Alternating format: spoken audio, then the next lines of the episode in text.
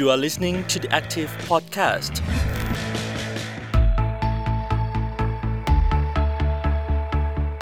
สวัสดีครับ ต้อนรับคุณผู้ชมเข้าสู่รายการ The Active Podcast นะครับ วันนี้ถือเป็นหนึ่งตอนของซีรีส์ขัดแย้งไม่รุนแรงนะครับ ที่ทางสถาบันสิทธิมนุษยชนของมหาวิทยาลัยมหิดล ก็ได้ร่วมกับไทย PBS นะครับ ที่จะสร้างความเข้าใจเกี่ยวกับกระบวนการสันติวิธี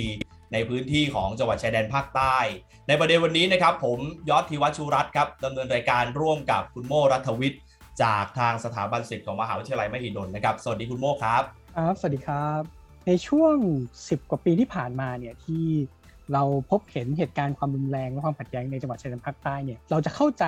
มันได้อยังไงว่ามันมีการเปลี่ยนแปลงยังไงเพราะว่าตัวความขัดแย้งและความรุนแรงเองเนี่ยมันก็ไม่ได้อยู่นิ่งนะครับ เราก็เลย ตั้งประเด็นเรื่องเนี่ยเรื่องพลวัตความขัดแย้งและความรุนแรงแล้วก็เราก็เชิญทางอาอาจารย์ศรีสมภพจิตพิรมศรีนะครับ จากมหาวิทยาลัยสงขลานครินทร์วิทยาเขตครับปัตตานีนะครับ มาช่วยอ่าให้ความกระจ่างให้กับพวกเรานะครับ เข้าใจมากขึ้นเนื่องจากอาจารย์ก็เป็นอ่านักวิชาการที่อยู่ในพื้นที่ แล้วก็ติดตามประเด็นเรื่องความรุนแรง แล้วก็สถิติ และสถานการณ์ความรุนแรงที่เกิดขึ้นในในพื้นที่มาโดยตลอดตั้งแต่ตั้งแต่ต้นนะครับ ครับผม สวัสดีอาจารย์ครับ ครับสวัสดีครับ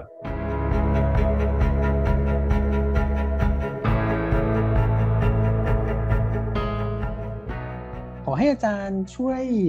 มองหน่อยครับว่าก่อนเกิดเหตุการณ์ความรุนแรงในช่วงปี 2547 เนี่ยเอ่อสถานการณ์ในพื้นที่จังหวัดชายแดนภาคใต้เป็นยังไงบ้าง มันมีแบบแผนมีรูปแบบความรุนแรงที่เกิดขึ้นอย่างไรบ้างครับ แล้ว ทำไมช่วงปี2547เนี่ยถึงเกิดเหตุการณ์ความแรงที่มันปรากฏออกในหน้าสื่อที่เราเห็นอย่างได้ชัดเจน อย่างเช่นเหตุการณ์การปล้นปืนในช่วงต้นปีเหตุการณ์มัสยิดมัสยิดรือเซในช่วงเดือนเมษายนปี2017แล้วก็เหตุการณ์ตักใบที่เกิดขึ้นในเดือนตุลาคม คือในปี2547เนี่ยนะฮะไม่ได้คาดว่าจะเกิด เหตุการณ์ที่รุนแรงแล้วก็ขยายตัวลุกลามบานปลายไปยาวอีกนานนะครับถึงปัจจุบันเนี่ยนะครับในเหตุการณ์ในตอนนั้นเนี่ยผมคิดว่าก่อนหน้าที่จะเกิดเหตุการณ์ในในการพ่นปืน คนก็จะมองว่าเป็นพื้นที่ที่ค่อนข้างจะห่างไกล แล้วก็มีปัญหาในแง่ของการพัฒนาหรือว่าแล้วก็มีปัญหาในเรื่องของความขัดแย้งเนี่ยก็ก็มีความรู้สึกอยู่ว่ามันจะมีกระบวนการโจรก่อการร้าย นะตอนนั้นเรียกว่าเอ่อโจรก่อการแต่ว่ามันเป็นเหตุการณ์ซึ่งไม่ได้หนักหนารุนแรงอะไรคล้ายๆกับว่าการจัดการของรัฐค่อนข้างจะจัดการได้ดีนะแล้วก็เหมือนกับเหตุการณ์มันสงบลงนะครับนะไม่มีอะไรปัญหาอะไรมากมายนะครับนะตัวอย่างเช่นถ้าหากว่าถ้าเราจะนับเหตุการณ์ในแง่ของว่าจำนวนของเหตุการณ์ที่มีการรายงานนะครับนะฮะก็น้อยมากอะ ไม่เป็นเป็นระดับสิบกับครั้งยี่สิบครั้งอะไรเงี้ยนะแล้วก็อยู่ในเขตป่าเขาอะไรเงี้ยนะฮะอ่ามีการระเบิดมีการยิงกันอะไรเงี้ยในช่วง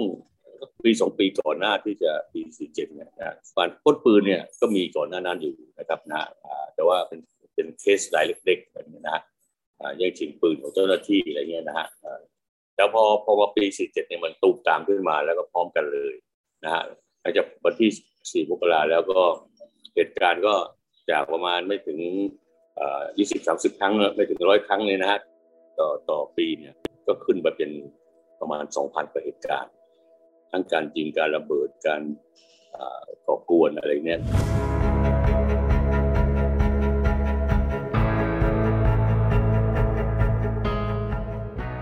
การรับรู้ของคนทั้งในพื้นที่แล้วก็นอกพื้นที่เป็นยังไงบ้างครับจากอาจารย์ต่อเหตุการณ์ที่เกิดขึ้นนะครับส่วนใหญ่ก็จะมองว่าไม่เอ่อยังไม่เข้าใจ ยังไม่เข้าใจว่าใครบนทำก็จะมีสองทฤษฎีตอนนั้นนะครับนะทฤษฎีหนึ่งก็มองว่าถ้ามองในแง่ของว่าเออเอ๊ะมันมีการสร้างสถานการณ์อะไรมือที่สามในแง่ของโดยโดยโดยเจตนาที่จะให้มีงบประมาณลงไปหรือเปล่าอะไรทำนองนี้นะครับนะเจ้าหน้าที่สร้างสถานการณ์หรือเปล่าอะไรอย่างนี้นะครับนะฮะก็จะมีแนวคิดอันนี้อันหนึ่งแล้วอีกทฤษฎีหนึ่งก็ก็จะมองว่ามันเป็นการอะไรอะการ ลุกขึ้นสู้ของมวลชนที่เอ่อเหมือนกับว่าถูกกดขี่ในระยะเวลายาวนานแล้วก็เอ่อเกิดการเอ่อการลุกขึ้นสู้เหมือนกันคล้ายๆกับว่ากบฏชาวนาอะไรเงี้ยทำนองนั้นนะครับในในภาษาทางนักประวัติศาสตร์อย่างเงี้ยนะครับนะเอ่อลุกขึ้นสู้เพื่อเพื่อเพื่อความเป็นธรรมอะไรของคนที่ถูกทอดทิ้งถูกกดขี่มาเป็นเวลานานยาวนานแต่ว่าไม่ได้มองเป็นขบวนการ ทฤษฎีที่การในการมองเหตุการณ์ตอนนั้นยัง ไม่ชัดเจนแล้วก็ค่อนข้างจะคาดเดากันมากกว่า ยังไม่มีใครเข้าใจอะไรมากมายนักนะครับเนื่องจากพื้นที่นี้ถูกทอดทิ้งมานานต้องยอมรับว่าพื้นที่จังหวัดชายภาคใต้เนี่ยถูกทอดทิ้งมาเป็นระยะเวลายาวนานเป็นหลายสิบปีก่อนหน้านั้นนะครับ อาจจะเป็นจุดบอดอันหนึ่งนะในการมองปัญหาว่าไม่เข้าใจคนก็จะไม่เข้าใจว่ามันคืออะไรเกิดขึ้นอะไรกันแน่เลยนะครับ ระยะเวลาเนี่ยก็ประมาณ 17เกือบจะ 18 ปีแล้วเนี่ย ถ้าอาจารย์พอที่จะสรุปแบ่งเป็นช่วงของเหตุการณ์ว่าเกิดความขัดแย้งรุนแรงอะไรขึ้นบ้าง และปัจจัยที่ไปส่งผลให้เกิดตรงนั้นมันคืออะไร ถ้าเอาถ้าเราเริ่มนับจากปี2017 เป็นต้นมานะครับนะเพราะเป็นจุดประทุของเหตุการณ์ แล้วก็หลังจากนั้นมาเนี่ยระดับความรุนแรงมันยกระดับขึ้นมา ถ้าเป็นนับช่วงนี้เนี่ยผมคิดว่ามันประมาณน่าจะประมาณสามช่วงใหญ่ ๆ นะครับนะ คือช่วงแรกก็คือช่วงคลื่นคลื่นกระแสที่มันสูงมากช่วงแรกตั้งแต่ปี2547เนี่ยจนถึงประมาณ2550 การยิงการฆ่าการการวางระเบิดทั้งพี่น้องพุทธทั้งมุสลิมอะไรเงี้ยแล้วก็การเผาสถานที่ต่างๆหนึ่งวันเนี่ยบางทีเป็นสองสามเหตุการณ์พร้อมๆกัน หรือว่าสิบสิบเหตุการณ์ก็เกิดขึ้นพร้อมๆกันอะไรเงี้ยในช่วงวันเดียวยี่สิบสามสิบเหตุการณ์เพราะฉะนั้นช่วงนั้นเหตุการณ์จะสูงมากนะครับนะอ่า มันโดยเฉลี่ยประมาณสองพันกว่าเหตุการณ์ต่อต่อปี แต่พอมาประมาณปลายปีห้าสูตรการก็จะลดลงจากสองพันกว่าเหตุการณ์เหลือประมาณพันกว่าเหตุการณ์หรือว่าเจ็ดแปดร้อยเหตุการณ์อย่างเงี้ยนะครับนะเราดูตามสถิตินะครับนะมันมีมันมีตัวชี้วัดอยู่นะครับ เพราะว่ามันเป็นเหตุการณ์มันลดลงประมาณครึ่งหนึ่งร้อยเปอร์เซ็นต์เนี่ยคือเหลือประมาณสักห้าสิบเปอร์เซ็นต์นะครับนะประมาณปีห้าศูนย์เนี่ยก็มีการปรับตัวของนโยบายของรัฐเอง เรื่องของการที่จะระดมกำลัง เจ้าที่ฝ่ายความมั่นคงทหารเนี่ยลงไปในพื้นที่มากขึ้นฝ่ายก่อเหตุเนี่ยก็เริ่มมีการปรับตัวด้วยนะฮะในยุทธวิธีในการปฏิบัติการก็มีการเป้าหมายก็อะไรต่างๆก็ชัดขึ้นไปสู่เจ้าหน้าที่ หรือว่าเป้าหมายที่มีผลกระทบอย่างชัดเจนอะไรเงี้ยนะครับนะพอประมาณปี 55 มันขึ้นสูงอีกประมาณสัก 2,000 กว่าเหตุการณ์ขึ้นมาอีกนะครับนะก็มีระเบิดมีการยิงมันก็เหตุการณ์จะกลับกลับมาอีกช่วงหนึ่งนะครับนะ แต่ว่าพอปี 56 เนี่ยเริ่มลดลงจากพันกว่าเหตุการณ์ก็เหลือประมาณสักเก้าร้อยแปดร้อยลงมาเรื่อยๆเจ็ดร้อยแปดหกร้อยห้าร้อยเงี้ยไต่มาหลายหลายปีเลยนะครับนะฮะจนกระทั่งมาถึงปัจจุบันเนี่ยนะครับนะเหตุการณ์ก็ก็อย่างที่ในปัจจุบันนะครับนะคือเป็นช่วงที่สามอันนี้คือช่วงที่สามช่วงตั้งแต่ปีห้าห้าห้าหกจนถึงปัจจุบันนะครับนะช่วงใหญ่นะ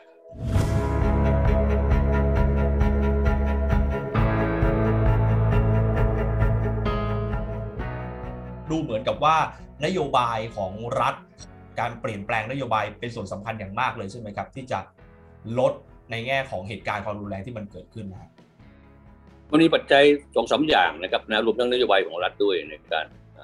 ปัจจัยแรกคือนโยบายรัฐใช่นะครับปัจจัยที่สองคือว่ามีการเรื่องของการปรับตัวของของฝ่ายของฝ่ายกระบวนการนะครับนะที่ก่อเหตุเนี่ยนะก็มีการปรับตัวด้วยปรับตัวแบบแนวทาง นะอีกส่วนหนึ่งด้วยส่วนที่สามนี่ผมคิดว่าเป็นเรื่องของการปรับตัวในส่วนของประชาชนในพื้นที่เองนะครับ เนื่องจากว่าก็ไม่เข้าใจเหตุการณ์ในพื้นที่เองก็ยังรู้สึกว่ามันเป็นเหตุการณ์ที่มีผลกระทบอย่างมากนะครับแต่ว่าในแง่ของฝ่ายรัฐบาลเองในช่วงแรกนโยบายคือเน้นเรื่องของการใช้กำลังในการตอบโต้อย่างรุนแรง ใช้มาตรการนะทั้งกฎหมายแล้วก็นอกกฎหมาย มันก็ยิ่งทำให้เหตุการณ์ยิ่งรุนแรงมากขึ้นกลุ่มกระบวนการที่ก่อเหตุก็กำลังอยู่ในช่วงของการที่จะ เร่งนะครับนะฝ่ายกระบวนการที่เราทราบมาก็คือก็กระบวนการ BIN นะครับนะซึ่งที่มีเป้าหมายในการต่อสู้เพื่อแยกตัวเป็นอิสระจากจากประเทศไทยนะในพื้นที่นี้ที่ตามเงื่อนไขทางประวัติศาสตร์รวมการแนวคิดต่างๆ การบ่มเพาะในการสร้างคนในการที่ต่อสู้เนี่ยขยายกำลังนะครับก็มีเครือข่ายเข้าในพื้นที่ด้วยนะครับนะมีการสนับสนุนจากประชาชนในพื้นที่ เพราะนั้นคือว่ามันก็เป็นการใช้กำลัง โจมตีโดยตรงจากฝ่ายกระบวนการเนี่ยนะครับนะทางฝ่ายรัฐเองก็ตอนแรกยังปรับตัวไม่ทันก็แบบมันกับเหตุการณ์ก็เลยลุกลามบานปลายก็เรียกว่ามีการใช้กำลังตอบโต้กันอีกอะไรเงี้ยนะฮะมันก็ยิ่งอย่างที่เราทราบกรณีของคือเซกรณีตากใบ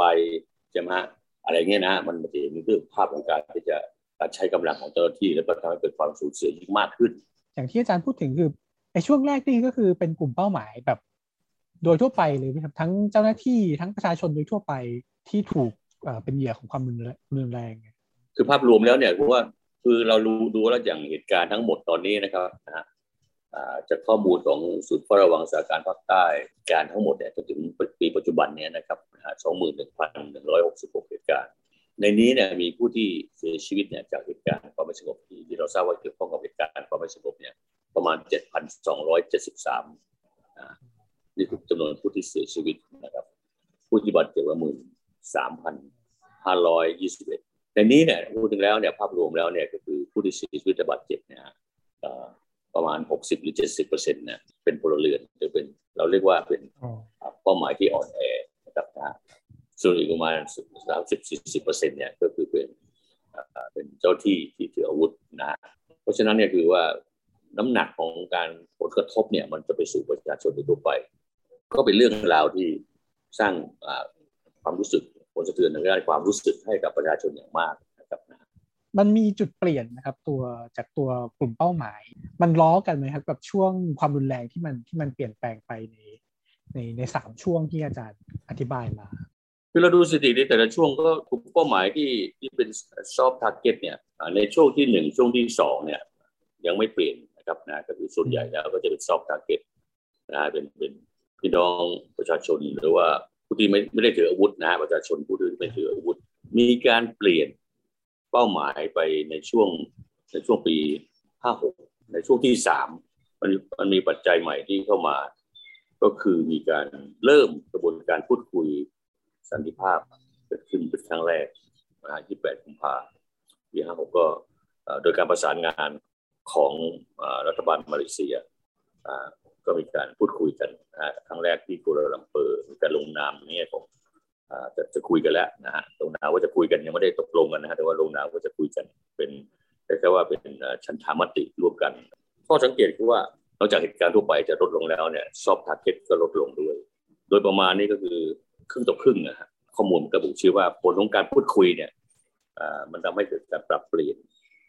เป้าหมายของเหตุการณ์ที่เกิดขึ้น เพราะว่าทางนี้คณะพูดคุยแง่ของการพูดคุยในตอนนั้นเนี่ยก็ก็เน้นย้ำว่าไม่ควรจะให้มีเป้าหมายของผู้บริสุทธิ์ประชาชนที่ไม่ได้เกี่ยวข้องอะไรกับความรุนแรงโดยตรงไม่ได้ถืออาวุธควรจะหลีกเลี่ยงมันมีการพูดคุยอย่างต่อเนื่องนะครับนะฮะในครั้งแรกแล้วเนี่ยเจ้าปัญหาที่แง่ของการพูดคุยมันมันคือประเด็นหรือข้อตกลงหรือว่าอะไรเงี้ยผลของการพูดคุยเนี่ยมันยังไม่ชัดเจน ระยะหลังเนี่ยความสูญเสียหรือจากเหตุการณ์เนี่ยที่เป็นฝ่ายของขบวนการจะเพิ่มขึ้นหมายความว่ามันมีการติดล้อมตรวจค้นจับกลุ่มหรือว่าการวิสามันฆาตกรรมอย่างอย่างปีสองปีที่ผ่านมาก็ก็จะเยอะ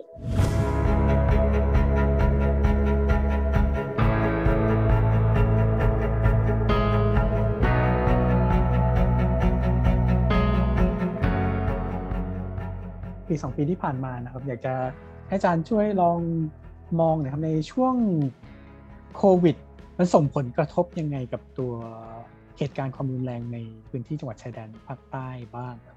โควิดเกิดเกิดผลกระทบมากนะครับ มันบวกจากการที่สถานการณ์โดยภาพรวมเนี่ยมันลดลงใช่ไหมครับพอปีหกสามเนี่ยตอนต้นปีเนี่ยมันเกิดการนัดพูดคุยระหว่างคณะพูดคุยสันติภาพสันติสุขฝ่ายไทยกับบุตรบีเอ็นะครับตอนประมาณเดือนมกรานะครับ ก็เป็นแนวโน้มที่ดีนะว่าจะมีการพูดคุยกันโดยตรงแต่ว่าพอเกิดเหตุการณ์โควิดขึ้นแหละมีนาเมษาอะไรอย่างนี้นะครับนะก็สถานการณ์โควิดเนี่ยมันก็มามากลบเหตุการณ์เรื่องของไม่สงบนะปัจจัยหนึ่งที่น่าสนใจคือว่ากระบวนการ BAN เนี่ยนะในช่วงของโควิดนะก็มีการประกาศออกแถลงการ บอกว่าจะไม่ไม่ก่อเหตุความรุนแรงไม่ไม่ปฏิบัติการ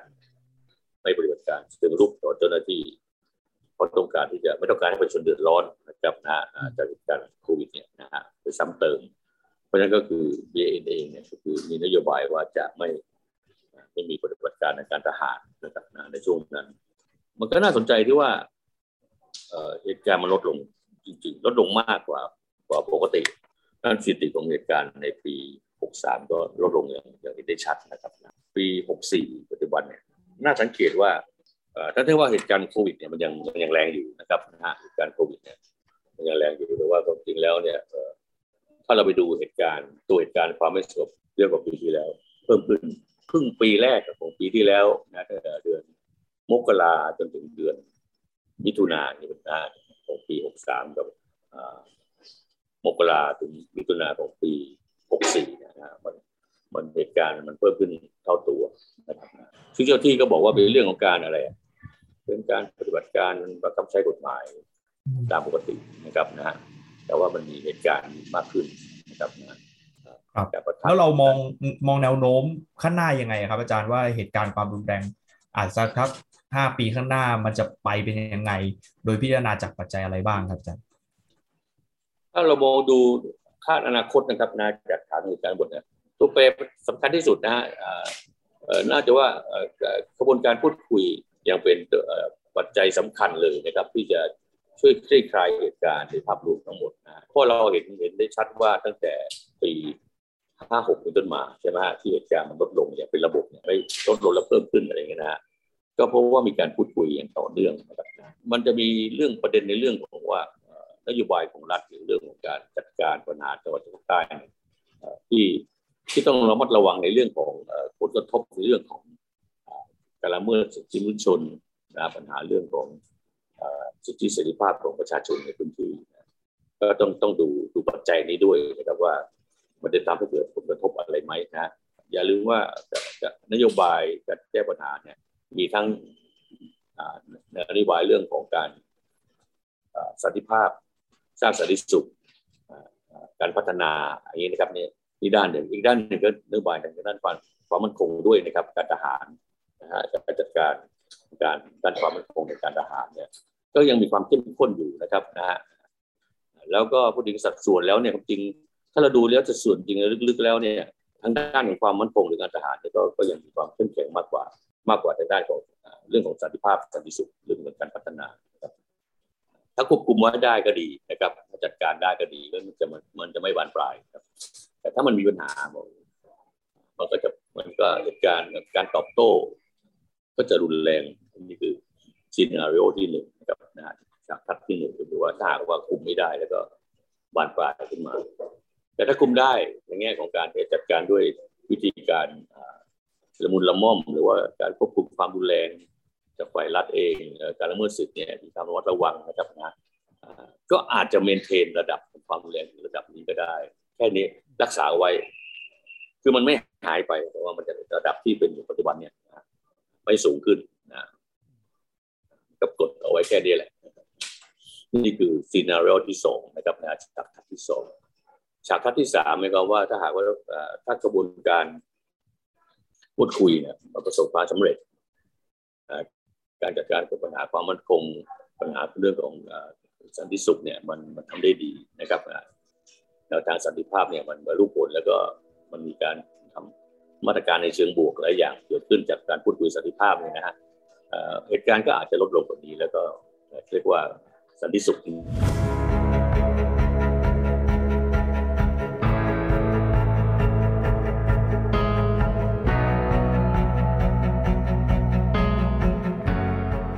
เราดูพลวัตความขัดแย้งทั้งหมด พอที่จะสรุปบทเรียนออกมาได้ว่า บทเรียนของ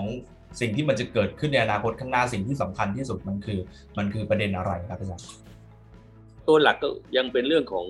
เรื่องอัตลักษณ์นะฮะประเด็นความขัดแย้งหลักเนี่ยเรื่องอัตลักษณ์เรื่องลักษณะพิเศษทางด้านของชาติพันธุ์ศาสนาแล้วก็วัฒนธรรมนะครับนะที่เป็นประเด็นหลักเลยนะครับที่ที่ทำให้เกิด ปัญหาตามมาด้วยเรื่องความเหลื่อมล้ำนะความเหลื่อมล้ำเชิงโครงสร้าง ความยากจน ความด้อยพัฒนาเศรษฐกิจ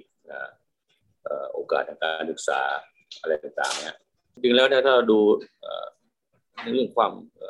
ความยากจนการกระจายรายได้เนี่ยจังหวัดชายแดนภาคใต้นี่ยมันก็ปัตตานียะลานราธิวาสเนี่ยมีปัญหาหนักที่สุดของประเทศนะครับตอนนี้นะครับเป็นข้อมูลทางราชการเองประมาณ 30กว่าเปอร์เซ็นต์ สามสิบสองเปอร์เซ็นต์สามสิบเปอร์เซ็นต์สามสองเปอร์เซ็นต์นะฮะที่ประชากรเนี่ยที่มีรายได้ต่ำกว่าเส้นขีดความยากจนของประเทศไทย สูงที่สุดในประเทศไทยในเวลานี้นะครับนะก่อนหน้าช่วงสี่สิบสองห้าสี่เจ็ดก็ยังไม่ได้มากขนาดนี้ใช่ไหมครับตอนนั้นไม่มากขนาดนี้นะฮะน่าสนใจว่ามันสิทธินั่นคือ อาจจะซื้อข้อมูลเนี่ยอาจจะไม่ดีก็ได้ในช่วงนั้นนะครับนะแต่ว่าข้อมูลประมาณปีจะว่าปีหกหก สองเนี่ยหกหนึ่งนั้นมีรายงานของ World Bank นะครับในการศึกษาความยากจนของประเทศไทยนะทั่วประเทศแล้วก็เปรียบเทียบระดับภูมิภาคนะแล้วแล้วก็พบว่าพื้นที่ภาคใต้ตอนล่างโดยเฉพาะเนี่ยเขาจะโฟกัสที่จังหวัดชายแดนภาคใต้มีมีประชาชนที่มีรายได้ต่ำกว่าเศรษฐกิจความยากจนประมาณประมาณสามสิบเปอร์เซ็นต์แล้วก็ต่อมาเนี่ยก็เป็นรายงานของจากการศึกษาของสภาพัฒน์ ทำงานพัฒนาเศรษฐกิจสังคมแห่งชาติ ก็ยืนยันว่าอะไรเงี้ยตัวเลขก็คือประมาณ 3.2เปอร์เซ็นต์31เปอร์เซ็นต์นะครับของประชาชนในพื้นที่จังหวัดชายภาคใต้เนี่ยที่ที่มีรายได้ต่ำกว่าเศรษฐกิจความยากจนของประเทศนะแล้วก็เทียบรายรายภาคแล้วก็ต่ำที่สุดนะครับคือเอเวอเรสของประเทศไทยนี่ประมาณ8เปอร์เซ็นต์ในภาพรวมนะครับต่ำรายได้ที่ต่ำเศรษฐกิจความยากจน หลังจากโควิดแล้วอาจจะขึ้นเป็นสักสิบเปอร์เซ็นต์หรือมากกว่านั้นหน่อยแต่ก็ยังถือว่าแต่ถ้าจังหวัดชายภาคใต้เนี่ยมันขึ้นไปสามสิบเปอร์เซ็นต์นะซึ่งน่าเป็นห่วงมากนะครับซึ่งอันนี้คือเป็นเชิงโครงสร้างปัญหาเชิงโครงสร้างที่ยังไม่ได้แก้ผมคิดว่าเป็นผลจากความรุนแรงนี่แหละผลจากความรุนแรงความแรงที่เกิดขึ้น ทั้งทั้งที่นะทั้งทั้งที่รัฐบาลลงงบประมาณไปเยอะนะครับ คือจนถึงปัจจุบันเนี่ยงบประมาณรายปีที่เกิดขึ้นในการแก้ปัญหาจังหวัดชายภาคใต้เนี่ยตั้ง แต่ปี 47 มาประมาณสามแสนกว่าล้านแล้วนะครับ คือรวมแล้วนะทั้งหมดนะฮะปีประมาณสองสองหมื่นล้านหรือสองหมื่นล้านเนี่ยนะฮะบางปีก็สามหมื่นล้านอย่างเงี้ยถ้ารวมกันแล้วเนี่ยประมาณสามแสนล้านที่ลงไปแล้ว ทั้งด้านความมั่นคงและการพัฒนานะครับที่ทั้งสองด้าน ก็ก็ขณะนั้นก็ตามเห็นไหมว่าก็คนสามสิบเปอร์เซ็นต์ยังยากจนรายได้ยัง มีปัญหาอยู่แล้วยิ่งสถานการณ์โควิดอีกอะไรเงี้ยนะครับนะฮะก็ยังเป็นน่ากลัวนะครับอาจจะต้องไปมองในแง่ของการแก้ไขปัญหาเชิงโครงสร้างเพิ่มมากขึ้นด้วยนะครับ วันนี้ขอบพระคุณนะครับ อาจารย์ที่ให้เกียรติมาร่วมพูดคุยกับทางรายการนะครับ แล้วก็สิ่งที่ทางอาจารย์ศรีสมภพได้พูดไป คุณผู้ฟังก็คงจะได้รับทราบ แล้วก็เห็นภาพของพลวัตความขัดแย้งที่เกิดขึ้น ในจังหวัดชายแดนภาคใต้ด้วยนะครับ คุณโมครับ ครับผมก็ขอขอบคุณอาจารย์มากครับผมครับขอบพระคุณครับอาจารย์ครับครับครับนี่คือทั้งหมดของรายการ The Active Podcast นะครับคุณผู้ชมยังติดตามซีรีส์ขัดแย้งไม่รุนแรง ที่เราจะนำเรื่องราวเหล่านี้มาพูดคุยให้เกิดความเข้าใจร่วมกัน